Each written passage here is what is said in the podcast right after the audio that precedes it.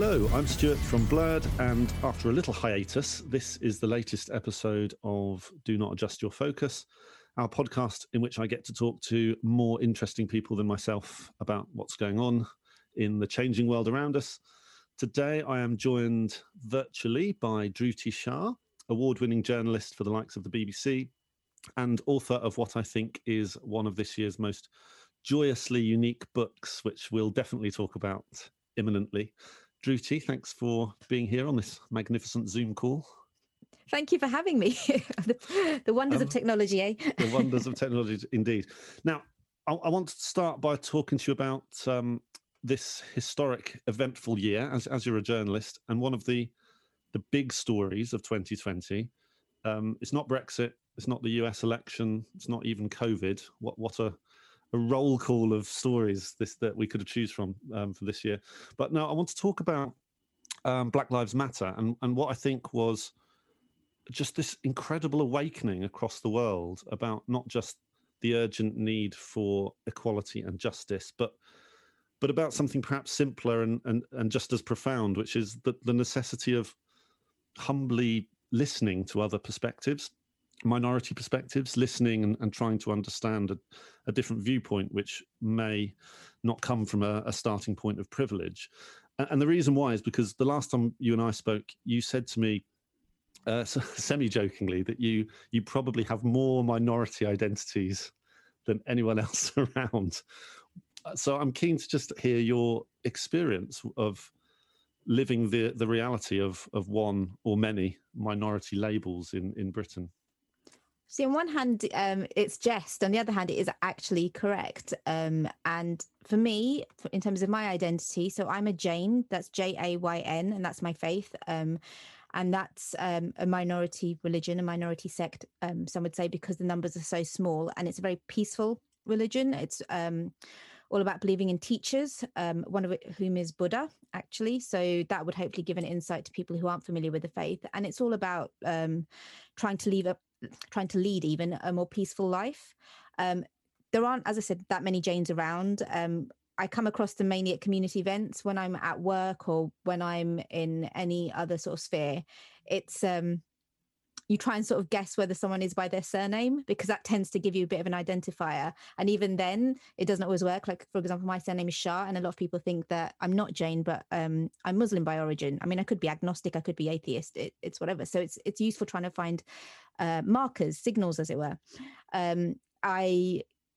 I'm working class. Um, I mean, I'm very middle class now. I work at the B B C. Let's let's face it. I um, I went to Oxford, but it's that whole sort of coming from a working class background and then having to try and figure out how to to be more socially mobile in order to sort of achieve dreams that you want. For me, I always wanted to be a journalist since I was eight, so that actually, in a way, helped me carve my way up because I had a goal. Um, but yeah, I'm. you know, one of the few Jains at the B B C and one of the few, there's not that many ethnic minorities. Um, I will say though that there are fewer black people than there are brown people. Um, and I think that's really important to acknowledge. Um, I went to Oxford University. Again, you know, you always hear the news headlines. There's, there's not that many of us, um, you know, state school educated. So all of that, there are, there are loads of different elements in terms of the identity, and it's using and being aware of that and being able to sort of, um, navigate life, as it were, much like we all all are, but with maybe a lesser degree of privilege, or trying to trying to gain elements of privilege. Um, but that's not to say that I'm not privileged now. I definitely have a lot more privilege right. than lots of other people. I have more privilege than working class white boys. Um, you know, I have to accept that. Um, and I think on one hand, you don't want to acknowledge it because you think, oh no, it's all the same. Everything's fine. Um, you know, we'll all be treated on merit. And that's just not the realities of, of life. And I think, especially this year, conversations which have always been rumbling have become more prominent, and people perhaps are more willing to listen because of the fact that they're becoming more prominent. Um, what What do you make of that that change this year? Do you, do you do you feel similarly that it's it is a it is a kind of profound shift, or or do you worry that it it you know it, it could fade away and we could kind of um, find ourselves back? you know, back where we started in, in another twelve months? Or do you think this is this is here to stay, and this is a, a process, obviously, that will carry on, carry on moving forward? I would hope that you know, anything that results in people listening to each other would be here to stay. Um, clearly you do have, you know, if you think of like sort of mountaintops and, and valleys, you always ha- have that in any aspect of life. Um, and things get in the way, you know, there was uh, the challenge around Black Lives Matter, uh, the conversations happening, pandemic is also happening in the, in, in the foreground. So, you, you know, things are shifting up and down, up and down between what hits the headlines, what conversations are happening.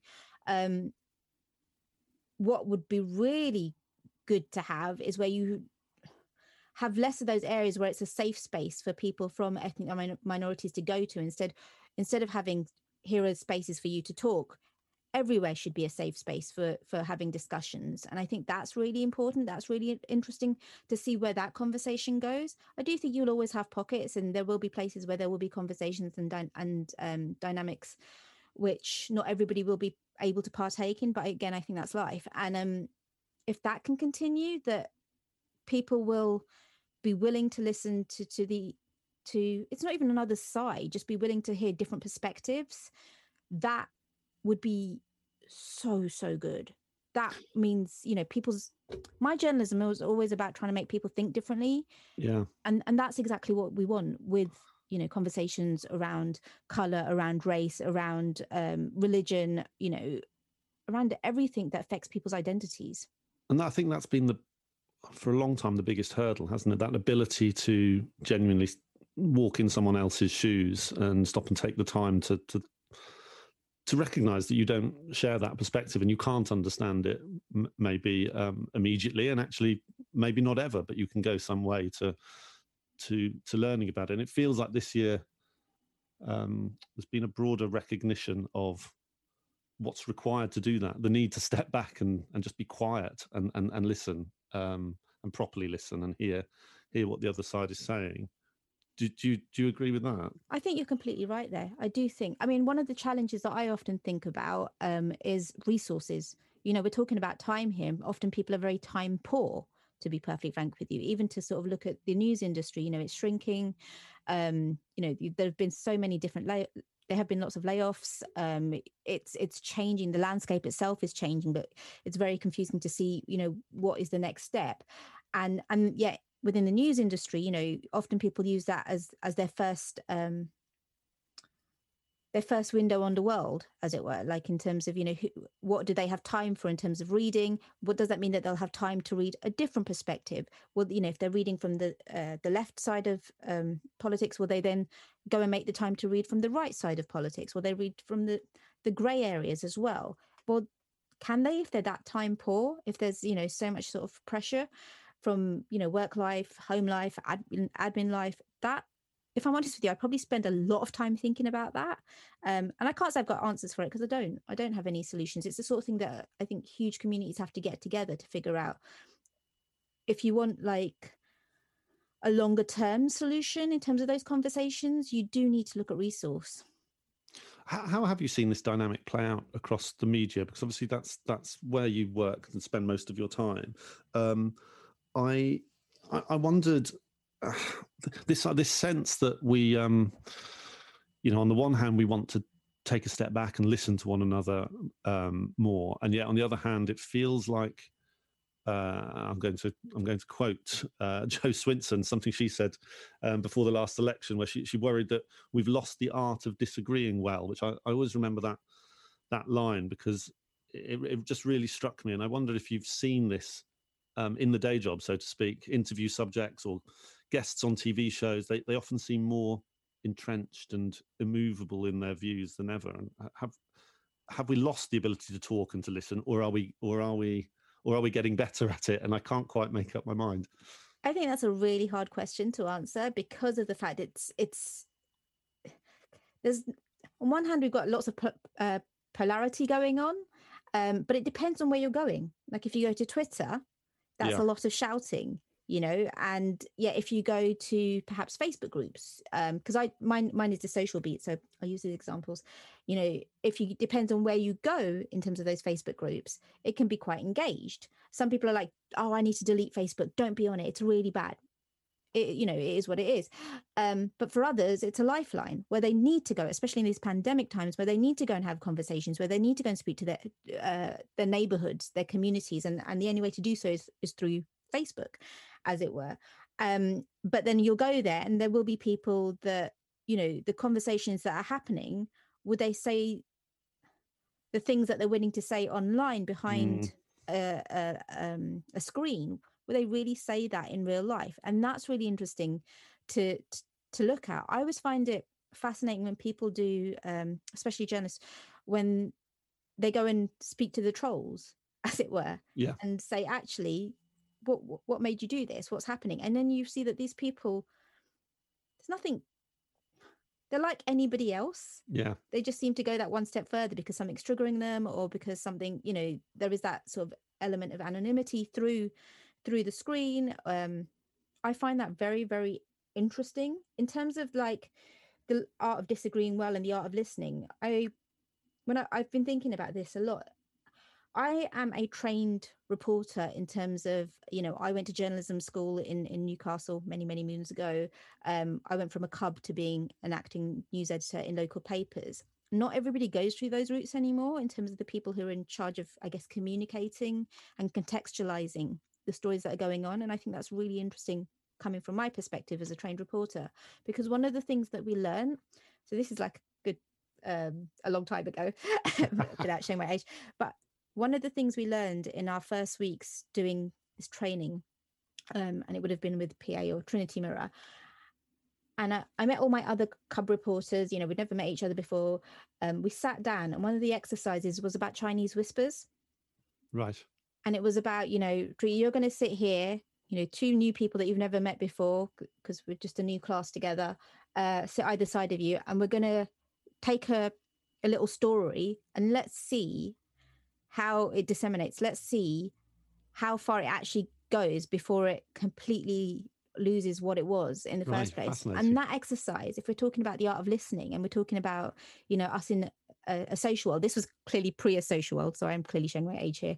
Um, the art of listening, I think that's really useful, that people forget that that little game, that little game of Chinese whispers, and actually how important it is as a as a social tool, as a as a as a tool that equips us to to be able to tackle uh, misinformation, disinformation. And again, that's important, because when you're disagreeing, you should be disagreeing with facts. I think it's important yeah. to have conversation and disagree. I think it's really important for people not to constantly be on the same side, because then you're in a very, very unusual place. You know, people, not everybody is the same, and everybody comes with their own, you know, subjectivity. Um, clearly, as a B B C journalist, I have to I have to be very careful and, and have due impartiality, as you'll see.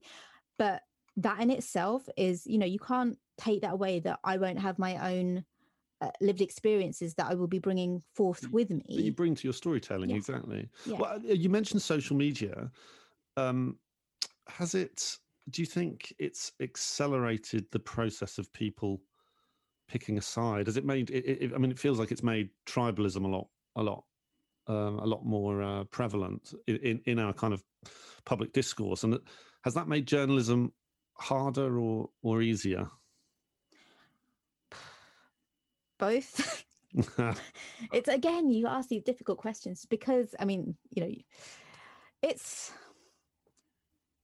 it's really hard, because on one hand, you're looking for communities and you're looking for groups and you are looking for tribes, as it were, people who have... Um, connections and similarities, so that you're not just uh, working in a vacuum. Yeah. Because if you rely on, on on on the observation or the conversation of one person without contextualizing, I think you're in dangerous territory.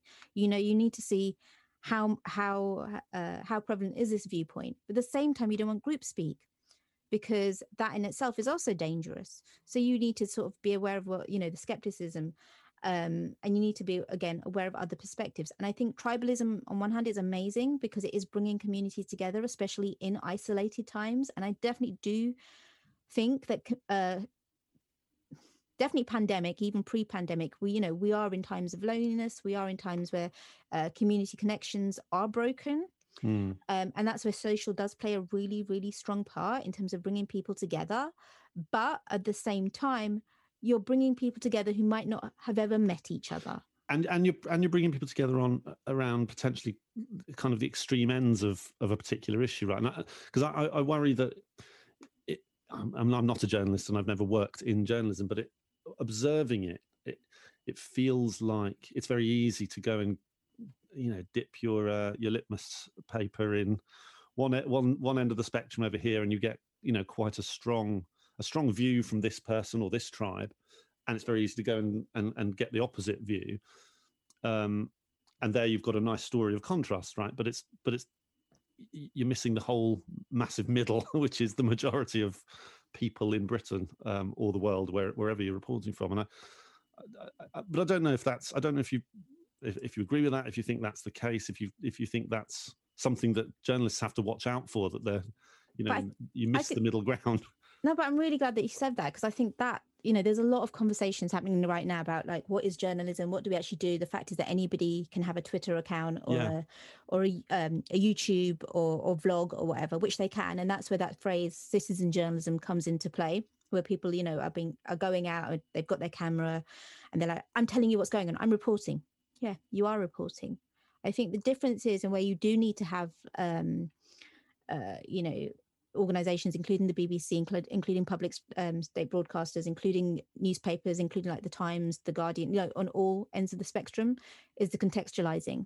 Yeah. And I think that's really important, because sometimes when you have journalists thinking, what is journalism nowadays? And there are a lot of conversations going on, you know, Reuters Institute um, at Oxford, they look at the future of journalism and the landscape right now. There are, you know, uh, pointers, uh, pointers in the U S, there's lots and lots of different conversations. That I think is really interesting in terms of people. Yes, anybody can pick up a camera, but what a journalist does is contextualize, and their role is to observe and step back and bring those pieces, bring those uh, the opposing views together, which they can, but then uh, weave their way throughout and provide different elements. You do not get that necessarily with a vlogger or with a citizen journalist or someone just picking up a camera saying, like, I'm going to do that. And that comes from training, that comes from experience, that comes from uh, reading a lot. Yeah, and you can never replace that, that training, that, that, that, that rigor to it, right? So, I mean, that's something that we need to cherish and protect. And, and I guess one of the other, the other crucial roles is, is the fact-checking one. Um, because one of the biggest challenges facing all of us, and, and particularly journalism as a as a profession, is is the rise of fake news um, and the need to stand out against a flood of clickbaity headlines that, you know, make claim X and it will get it will get lots of clicks and, and eyeballs. But yeah, but that's you know, been going on for pay, ages. Pay less attention to the truth. The thing is, though, that has been going on. For, so I actually wrote a piece about Snopes. So, yeah. you know, and Snopes is one of um, Snopes has been around for twenty-six years. So they, that's a long time. Isn't that long? Yeah. The piece I did was an anniversary wow. piece, but they've been around for twenty-six years. And I did not know that. Um, yeah. And, you know, they are at the end, you know, they are a doyen of, of, uh, of fact checking and of, um, and, you know, they have their own challenges and they have their own issues. I'm not going to be like, oh, Snopes is, you know, beyond end all, but it is a, a definitive reference point for many, many people. We ourselves at the B B C, when I t- when people talk about disinformation and misinformation, because again, people have issues with the concept of fake news and what actually is it. You know, within uh, within that itself, there are various different strands. You know, you've got the propaganda, you've got the propaganda, you've got yeah. the intent, you've got people sharing information which um, they're sharing, but with good intention, as it were. Are we perhaps over worried about it? Uh, because I, no. it's it's really interesting, because it's been around. You're, you're right; it's been around forever. I mean, there's always been disinformation. There's always been propaganda. Maybe we're better equipped to discern between what is propaganda and not now, and we're we're over worrying about fake news. I wouldn't say we're over worrying. It's about media literacy. I think right. it's that's the that's the key thing, and I think that's where there's there's definitely a lot more emphasis now, and you definitely have. Um, I mean, I'll t- I will take the B B C because I've done bits for them where they have like um, young reporter, they have school reporter, where they have a real news project. They send journalists into schools um, and they te- they help teach about uh, media literacy and fake, I say fake news, but like I said, there is conversations about whether that's even the best term to use right now. You have, uh, a, you know, full fact, you have lots of different fact checkers around. And the key thing I th- think though is getting... Uh, I'm not going to say young people, to be honest with you, because I think old people are also a, a challenge. It's getting everybody to be far more aware of the fact that you cannot just take something at face value, and especially on the internet, because you don't know where it's come from, um, and you don't know who's behind it. So yes, you could be like, oh, that's really funny. Something very innocuous could actually have a significant history behind it in order to get it into your feeds. But again, that's why it's being aware that just because it's on the internet doesn't necessarily mean it's it's true. Uh, what you need to do is be able to try and verify. And I think the onus is on the individuals that they need to be able to have this, the tools that they're able to not just go with one perspective, not don't just go with the, the B B C is, you know, the most trusted brand. But I do think even with the B B C, whether you're a journalist or not, you should be looking at other media. You know, you should be looking at your local media as well as the B B C, um, as well as, you know, uh, The Guardian, Fox News, whatever. Like, and then you should be making your own mind up in regards to that. But you need that media literacy. And that's something I I think is very, very important for, for everybody to be aware of, you know, from five-year-olds all the way up to like one hundred ten-year-olds. I was going to ask about the, the children's side of it, because, you know, I've got a five- and a seven-year-old, and so I do I do think about this occasionally, where they're the kind of generation after the next generation in in a way. And I, I wonder if I, the optimist in me thinks that maybe... Um, maybe this will have a happy ending in the sense of what they will learn, or what they, what what will be natural to them is a, a more questioning mindset, which can only really be a good thing if you don't just accept what you've been told. And I, I say this to them: don't don't just blindly accept even what a teacher tells you. You know, check check check stuff. Yeah, check be stuff curious. Check, be curious about the world. Check stuff for yourself. And I, particularly my seven-year-old, I, I I've started telling her that now, and it's kind of, you can see her eyes open wide. Really, should I, should I not just accept what a teacher says as as, as true? And you know, obviously, you do. I want to be careful. but but, but um, no, do your own research. Always do your own. Don't don't just believe what I say or your teacher says or or anyone. Do your own research. I think Maybe, that's key. I think what you just said in terms of having, yeah, do you know what is really important? It's being able to respect others' opinions and being able to respect other people's perspectives, but at the same time, as you you know, you're suggesting in terms of having that own um capability. And to be honest with you, whatever career you end up in or whatever you are d- doing, I think curiosity is amazing. It's a it's an amazing privilege as a human to be able to have that curiosity to go and like investigate something. The minute you get a passion about something, my lord, it'll open up doors, you know? Like like I don't know. I wish I was a bit more passionate about cars, but I'm not, because I'm the worst driver ever. But I think if I if I had the right teacher, if I had the right sort of, you know, mindset in that in that respect, it would open up significant doors for me. What I why, am passionate why cars? About, oh gosh, I can't. Like, I hate driving and everything. But you know, but it would mean I would get get more places. That's the other thing. It could, you know, uh, or maybe a bicycle even. I, I, I, you know, I'm a bit of a technical Luddite, but you know, editorially I'm brilliant. But there are things that I have to be like, okay, this I'm, I'm just. Don't have any common sense around. But other things, it's like, you know, uh wolves. Like, I flipping love wolves ever since I read White Fang, like as a kid. Oh, it's a great you know, book. It's amazing. And the Call of the Wild. Yes, you know, Jack London. Jack London, his yes. skills as a as a writer are absolutely brilliant. But nowadays you think, would that book be given to children? Because of, you know, the language level is incredibly high. But as a kid, I read it and I was just like, that wolf is not just part of, you know, it's not just a loner wolf, but it also wants that desire of a pack. But the thing is that opened up doors, that one book opened up so many different doors for me because of the fact that I was curious to know more about wolves, about books, about, you know, X, Y, Z. So then I dabbled in children's publishing.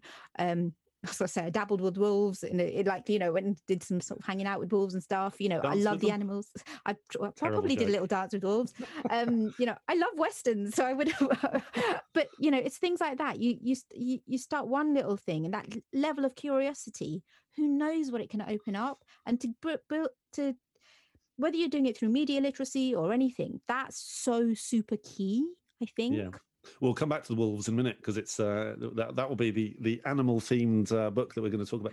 And just uh, you, you mentioned passions just now, and I know one of your passions is um, is journalism in the areas of kind of peace and conflict resolution, and it's led to you uh, being awarded with two very prestigious fellowships, um, the Ochberg Fellowship for journalists working to report on traumatic events. I might have pronounced that wrong. And the Rotary International Peace Fellowship for your for your work focusing on on peace and conflict resolution. Can you can you talk a little bit about um, what those mean to you, and, and more broadly around mental health in in in journalism, in that industry? Because, you know, journalists do the reporting a lot of the time, and people forget that they too may uh, may be experiencing the things that they're they're writing about. And we read a lot about mental health, but um, very rarely think about some of the um, experiences that that reporters are exposed to that that can be incredibly traumatic. I mean, yeah, I'm I, I'm very lucky, I guess, in that I've got those two um, fellowships, and at the same time, um, yeah, I worked really hard for them, to be perfectly frank with you. Um, so with the trauma fellowship, I am not a war reporter in the sense that you, in the traditional sense, um, you know, where it's like, right, I'm going to go out in the field, I'm going to go and do X, Y, Z, you know. Um, no, I'm not. I am a social beat reporter. The thing is, when I started following the social beat, as it were, things were kicking off um, in terms of, you know, we would look at a lot of footage of um, of nasty stuff, of, of the worst excesses of, of humanity, you know, and things would be unfiltered, and you wouldn't have that context of, I'm going out into war. No, no, no, no, no, no. War was coming at you, even though you weren't there. And so vicarious trauma is, um, there wasn't a lot of research when I first began um, as a journalist in that particular field. So that would be probably just under ten years ago. Um, and, and now it's become very, very important because it is something that does affect people. So, you know, I have, um, yeah, no, I have seen beheadings. I have seen nasty things happen to children. I have uh, been exposed to uh, xenophobia and very racist comments. Um, and, and if you're doing that sort of work, I think it's very important, again, to be equipped with the tools that you're uh, resilient. That's not to say that everybody doing that sort of work will, will, um, will get sick or, or have challenges. I mean, it, often it's about repeated exposure. It's about not having perhaps um, uh, tools in play to, to help you uh, cope, et cetera. And now there have been significant shifts in the industry to to be able to tackle that. And I'm really proud to be to be part of that. So with me, um, you know, there was a point where a lot happened, bearing in mind, not just, you don't just have work. We're not just working in isolation. You have a lot going on at work. Um, the Arab Spring, when that happened, was was um, was significant. Um, you know, you also have other things going on, you know, family staff, health staff, et cetera, et cetera. So that's the other thing, is that bearing in mind, you're not a robot. Um, and I think people forget that, that, you know, it's not just about the job, it's thinking about what else is going on with you and how much you can actually handle. And yeah, I got, I, I did get sick, and I became far more aware of mental health and, and, and making sure that you're, uh, you could retain your mental health. And what I did is I reframed, and I applied for this this fellowship in um, in New York at Columbia University, so one of the best uh, universities. Um, and we it was brilliant in that I found a tribe. We were talking about tribes. Um, I found a group of people who thought the same way I did, and it wasn't just journalists. We've got, you know, neuroscientists, psychologists. It's a whole collection of people who are particularly interested in how trauma operates, and not just as in terms of self-care as journalists, but how can we treat our contributors with care? So how can we t- treat right. our interviewees with care? So if, say, for example, um, there was a school shooting, um, you know, you're, so you're thinking at people who are potentially underage, you're, you're thinking about sort of sudden situations. How do we deal with them with care in terms of how we approach them in that breaking news situation, in terms of their safety, their welfare, which should always be the priority, and then in terms of the story. Um, and then again, in terms of, you know, um, being able to be part of a group, because I'm very much immersed in, in the, with the with the DART Network, which is amazing. I'm an associate trainer with them now. Being involved with the DART Network is brilliant because it means that I'm able to keep across sort of current thinking. Being um, even now in this pandemic, especially, is very, very interesting in terms of how are we as journalists dealing with the pandemic? How are we in our own isolation being able to cope? You know, at the moment, a lot of my day job in, involves speaking to relatives of the of the of the um, the deceased. Um, how do you deal with those tributes? How do you deal with um, the stories that are emerging where people are in a lot of raw pain, considering the fact that they feel that their family members have passed away far um, in an untimely and, and in a mm. difficult manner. Dying from coronavirus is, is it's, it's a difficult death. Um, how do we deal with that? How you, how do you deal with the thousands of stories around that? So that goes also back to that journalistic training, being able to utilize right. that and, and being able to take care. And I think what I then found is that Uh, once you embark on one path, you often find that it, it overlaps with another. And that's how, for me, the Peace Fellowship came about, in that it wasn't really hugely on my radar that I'm into peace journalism, as it were, or conflict resolution journalism. All journalism has a narrative arc and it has drama because, you know, yeah. it, it is the news, as it were. Um, and then the more you start looking into it and the more you think um, perhaps bigger picture in that respect, which isn't always easy, uh, that's how I came across the Rotary um, Fellowship. And, and so I'm Um, I moved to, t- they don't actually take a lot of journalists. We were talking about minorities earlier. I think I'm like one of two percent of, of, um, of journalists that they have within the, um, the Rotary Peace uh, Network, as it were. And you do see a lot of overlap. You know, there is interest in trauma and in terms of like, how does one look after uh, oneself? You have humanitarians, you have people in the development field. And again, you've got that, how do you deal with people who yeah. have been in war, have been in very, have lost their uh, families, or refugees, are in difficult situations. So I went to Thailand for, for that fellowship for um, for a couple of months, and I had to focus on a project. Mine was about the Bamiyan Buddhas of Afghanistan um, and the fact that they'd been destroyed by the Taliban, and what did that actually uh, represent for the Taliban as well as uh, for the wider wider world. Um, and we went to Sri Lanka and we spoke to people about the conflict in Sri Lanka. We went to Jaffna, which not many people go to. Um, we learned about fishing in, Me- in the Mekong River and the Ch- and the conflict between the Chinese um, who are creating dams there and and and the uh, the countries below. So like Vietnam, Laos, uh, Thailand, you know, how they're dealing with it. So there's a lot of conflict going on. Incredible experiences. It was it was a, it was an amazing experience, and to get exposure to so many different people, you know, that you wouldn't necessarily get exposure to. And right back um, to what we were talking about at the beginning about hearing hearing both sides of a yeah. of an issue or a, or a problem or an argument, and genuinely listening to both sides so you can understand the perspectives. It's about dialogue. I mean, one definite takeaway that I, I I got from there, it's about dialogue. Like whether you're, you can take the subject matter of peace, but if you think about that element of listening and being able to have conversations and thinking beyond the bubble, as it were, you can apply that to anything.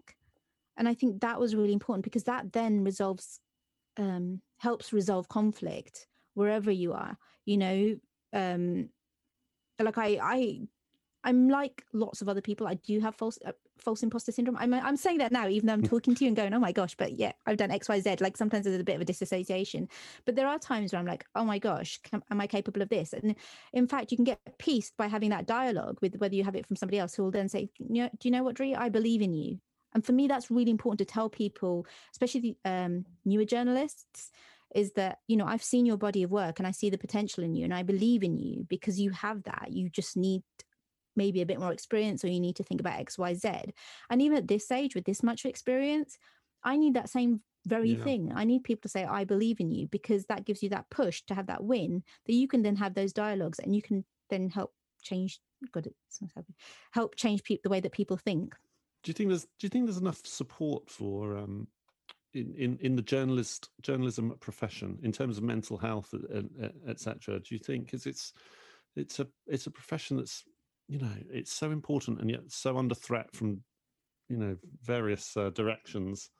Um, and yeah, when you think about some of the, when you think about some of the experiences you can be exposed to, it it, it strikes me that there's, there, there could be a, a, a huge proportion of people doing that job who are, you know, can, can be quite lonely and um, quite easy to be left on your own to face that stuff or deal with it. Do you, is, is, in your experience, is there is there sufficient understanding of that? Are the networks? Is the support there?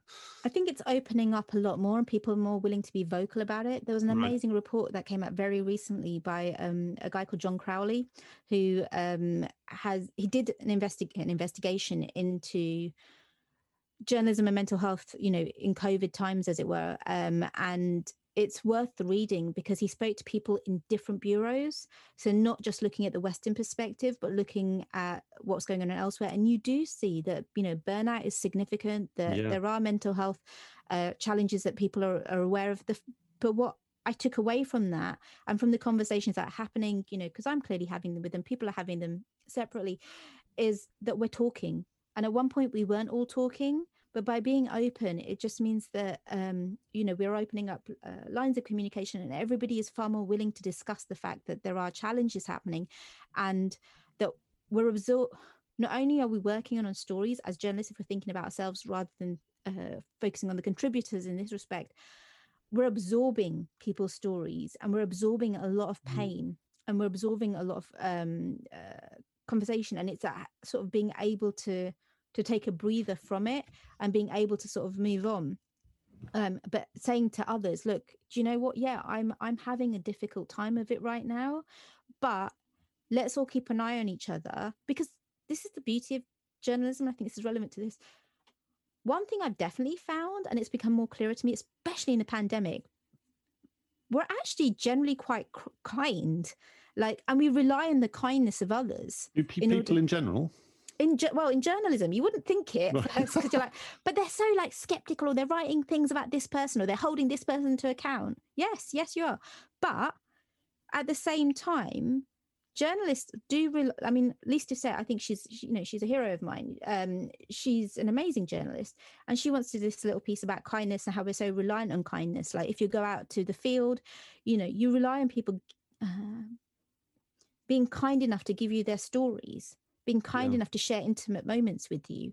Um, and I think in a way that actually does rub off on a lot of journalists generally, in that, you know, like, you'll say, hi, can you know, I'll go, well, we're not happening now because it's COVID times, but I know that if I went overseas somewhere, like, somebody would probably put me in touch with somebody else, most likely a journalist that I will never have met, met before, but yet will look out for me because of the fact that we have this this level of kind, you know, kindness and looking out for each other.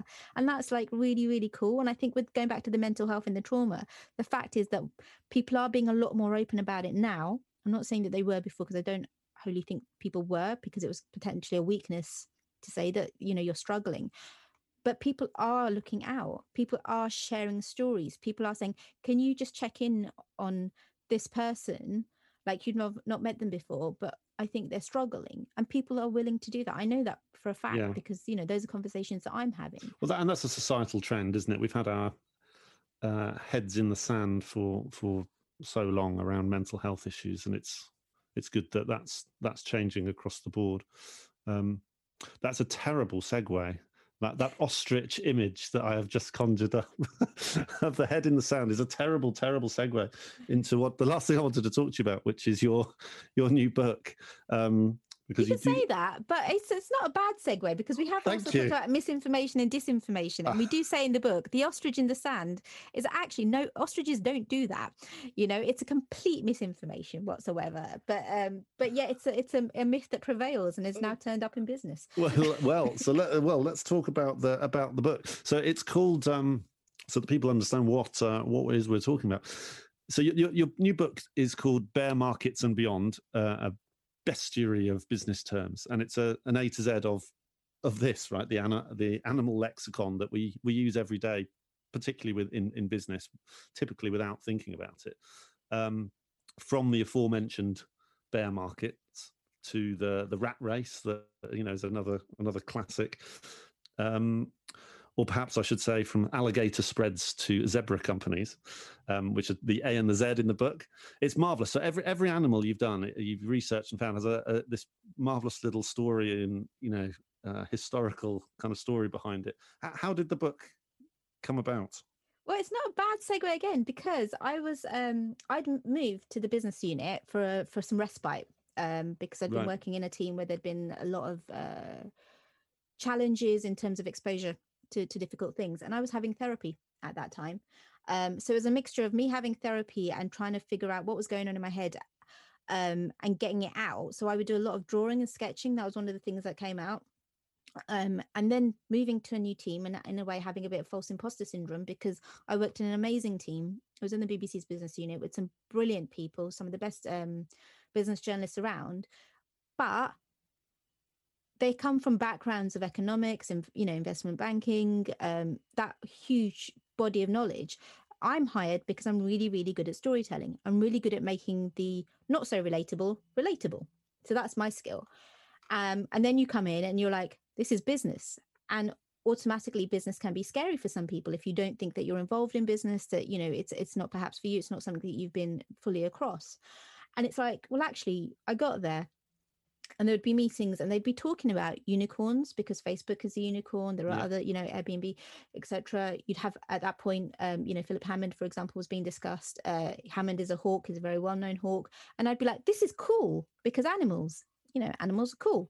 And yeah. then it'd be like, I don't know what exactly is going on here. What's so, all these animals what's, what's happening? What does this actually mean? And so then on the commute, back in the days when we'd have commutes, I'd be doing a, a double hit because, you know, I'm a journalist, I'm efficient. So I'd be sketching um, to try and, you know, figure out um, the mental health and, and making my, my brain better, as it were. And then I'd also be thinking, well, actually, why not sketch animals? So I did very, very rough sketches of these creatures that were beginning to pop up um, in in my world, in, in the new world I was about to immerse myself in, having come from a, a more generic background, um, in order to, you know, gain knowledge. And then it got to a point where where social did good. And I saw on Instagram another journalist who, funnily enough, ended up works at the B B C as well, but we'd never really worked together. And I liked his pictures that he was doing. And I was like, I've got an idea. That's like, a crazy idea. I messaged, I reached out to him. I still don't understand why he went, yeah, okay. And I said, we don't really know each other that well, but I've got this idea. And I really like your drawings. Now, I'm okay, I'm good at drawing, but I think you're way better when it comes to animals. So how about this? And then, you know, within the weekend, he came back and he's like, actually, I found these creatures. And it turns out, you know, we're going from like maybe a couple, um, a few to it building. And you realize, hold on a minute, there's definitely something going on here. That there's there are a lot of um, animals in business. Yeah, well, and we they use are, animals. They are absolutely everywhere. You, you don't think about it until you look at it and you realise they are peppered throughout our business language. What what is it about our relationship to animals that's that's led us to using them as a linguistic tool in this way? I think they had just have a really strong hold on our imagination. We want to have that connection with nature.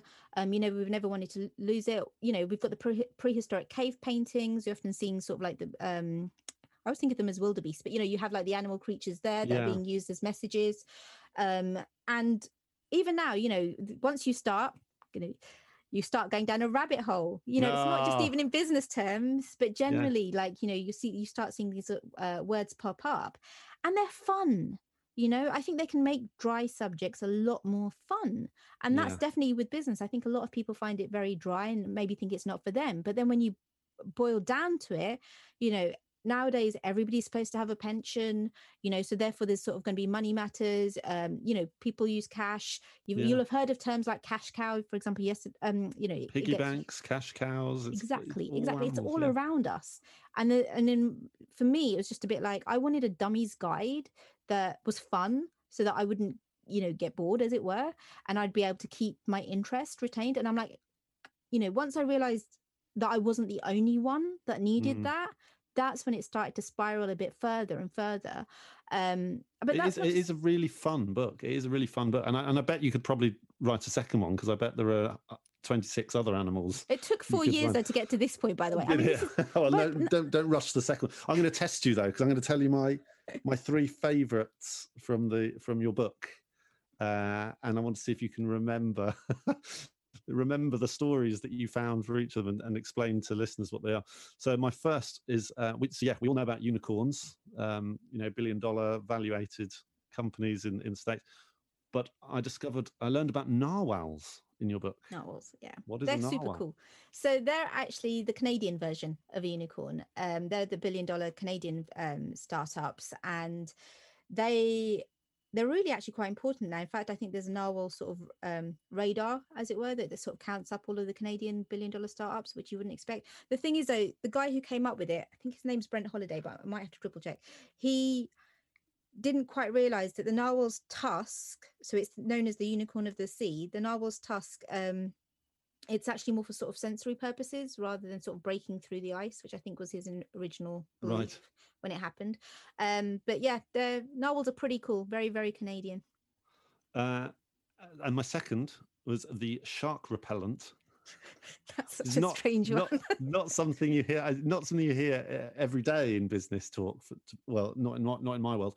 But I loved the story behind it. So you, you've got to share it. So you've got like a target company, like it's, you know, um, another company or whatever wants to do a takeover bid f- for this target. And what the target company then does is deploy shark repellent tactics. So that could involve like negotiations, sticking a clause in to make it, make that particular company seem um, not a good piece of bait. I think that's what, what they use in the fishing world. Um, and so that's, That's basically what, I mean, you'll have heard of a loan shark. So we're yeah. just basically going one step further. What's also really interesting is, and we put that in the book as well, is that you've got um, killer bees, and they're more about the actual people involved that are doing very, very similar things. But they'll, there you'll have like the lawyers or whatever. So you've got killer bees and shark repellents uh, hanging around each other, which is a strange image, to be perfectly frank with you. It's brilliant. I loved, I love that. Yeah, because we know about, we think about loan sharks and that that kind of predatory behavior. But I loved the, I loved the fact that, you know, in certain circles in finance, people are talking about the shark repel, the tactics we can use to repel the repel those actions. It's brilliant. Um, and then my my my third favorite one, which is I, I hadn't heard before, but I'm now going to use it all the time. Oh no! Is the purple squirrel? Yes. So, so this, this is, is more myth- in H R, right? Yeah, this is more in recruitment circles. So this yeah. is like a mythical creature. Because have you really seen a purple squirrel? I mean, unless it's like a red or grey one that's eating like loads of berries or something, I'm not wholly convinced. Um, and it is the ideal candidate. So it's the one that ticks every single box, you know, in those um, adverts and stuff. Um, and if you get it, then ding, ding, ding, ding, you've got a purple squirrel. But then I'm a, I'm a little bit skeptical about it, because I'm if you get the purple squirrel, how do you know that they're going to be able to evolve, which is what you need to have in a role. But that's just my take on it. So, yeah, what we've done for the image for the for that one is... um. It's a superhero, the superhero yeah. purple squirrel, because it's uh, like this, this is the perfect candidate ever. We haven't yet come up with a soundtrack for that one, but, you know, maybe we will. I want to find, see, I want to find purple squirrels, because this is, uh, I want to hire purple squirrels. Well, Sounds that amazing. That is the recruitment word for it. So what is your, what's your favorite one? What was your favorite one that you, um, you researched?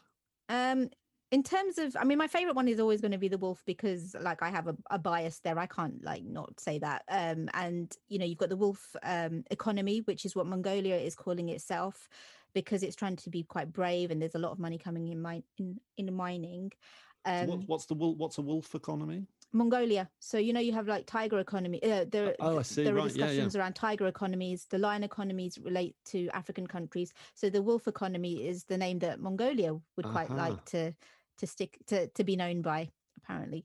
Um, so I really like that. Um, but I also like the history of the piggy bank. Uh, yeah. When we found that that out, because it's so simple, and everyone, um, most people will will know what a piggy bank is, will have had one perhaps from when they were younger. Um, and that goes back to, I think, like fourteen fifty or something. Um, and it refers to, you know, the word pig, which was the name for an earthenware pot. And it was only then you then get the shape of the pig when they started creating them, you know, in artsy artsy ways later on, which I thought was quite fun. That, yeah, you know, the really word was cute. Around first. It's it's a it's a really it's a really fun read, as I say, and I I recommend it to everyone for a uh, lovely Christmas present. Um, it'll arm you with some fabulous insights about the financial jungle that's synonymous with the modern world. Um, Dhruti, our kind of time is up, but that was uh, it was really really great to talk to you. Thank you for your time. Thank you. Uh, and to everyone listening, if you enjoy our podcast, please do hit subscribe and share. That's really appreciated. I've been Stuart, and uh, this has been Do Not Adjust Your Focus.